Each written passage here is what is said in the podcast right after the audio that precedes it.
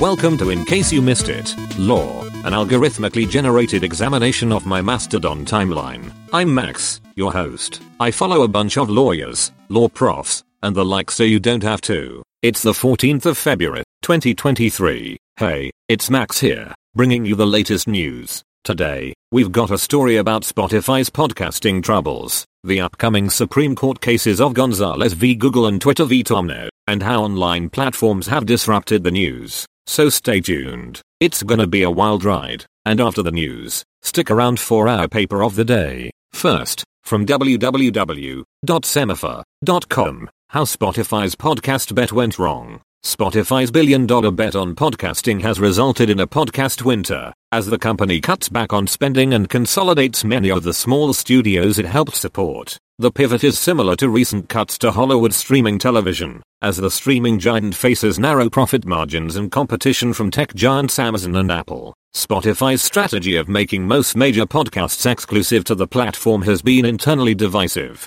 and the company has suffered from the costly acquisitions of celebrity talent who failed to create loyal audiences. Next, from www.brookings.edu, Gonzalez v. Google and the Fate of Section 230. On the 14th of February, a panel hosted by Government Studies at Brookings will discuss the upcoming Supreme Court cases of Gonzalez v. Google and Twitter v. Taamneh, which concern the scope of Section 230 of the Communications Decency Act and potential liability for websites for third-party content. The panel will discuss the implications of the cases for the regulation of social media and the legal responsibility of platforms for user content. Viewers can submit questions for the panelists via email or Twitter at FATIAF section 230. Finally, from www.cjr.org,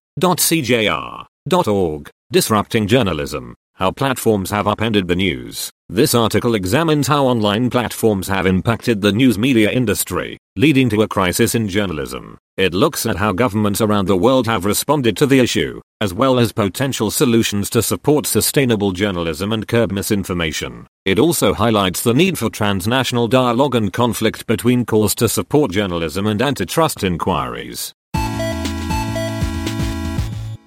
Today's paper of the day is entitled Terminating Tenure, Rejecting Tenure Contracts in Bankruptcy by Matthew A. Bruckner. The article examines whether distressed institutions of higher education can use the bankruptcy system to restructure their contractual obligations with their tenured faculty. The answer to this inquiry depends on two key questions. 1. Do professors have material obligations to their tenuring institution under a tenure contract, or are they more akin to one-sided option contracts? And 2 whether the bankruptcy court will apply the countryman test or Westbrook's functional analysis. The article also considers the argument that tenure is a protected property right under the Fifth Amendment takings clause, though it is largely dismissed. For a link to the paper and much more, check out our show page. As always, I can't make any promises about the accuracy of what I've said. I'm just a large language model after all. So if you care about things like the truth, you can find links to primary sources over at I C Y M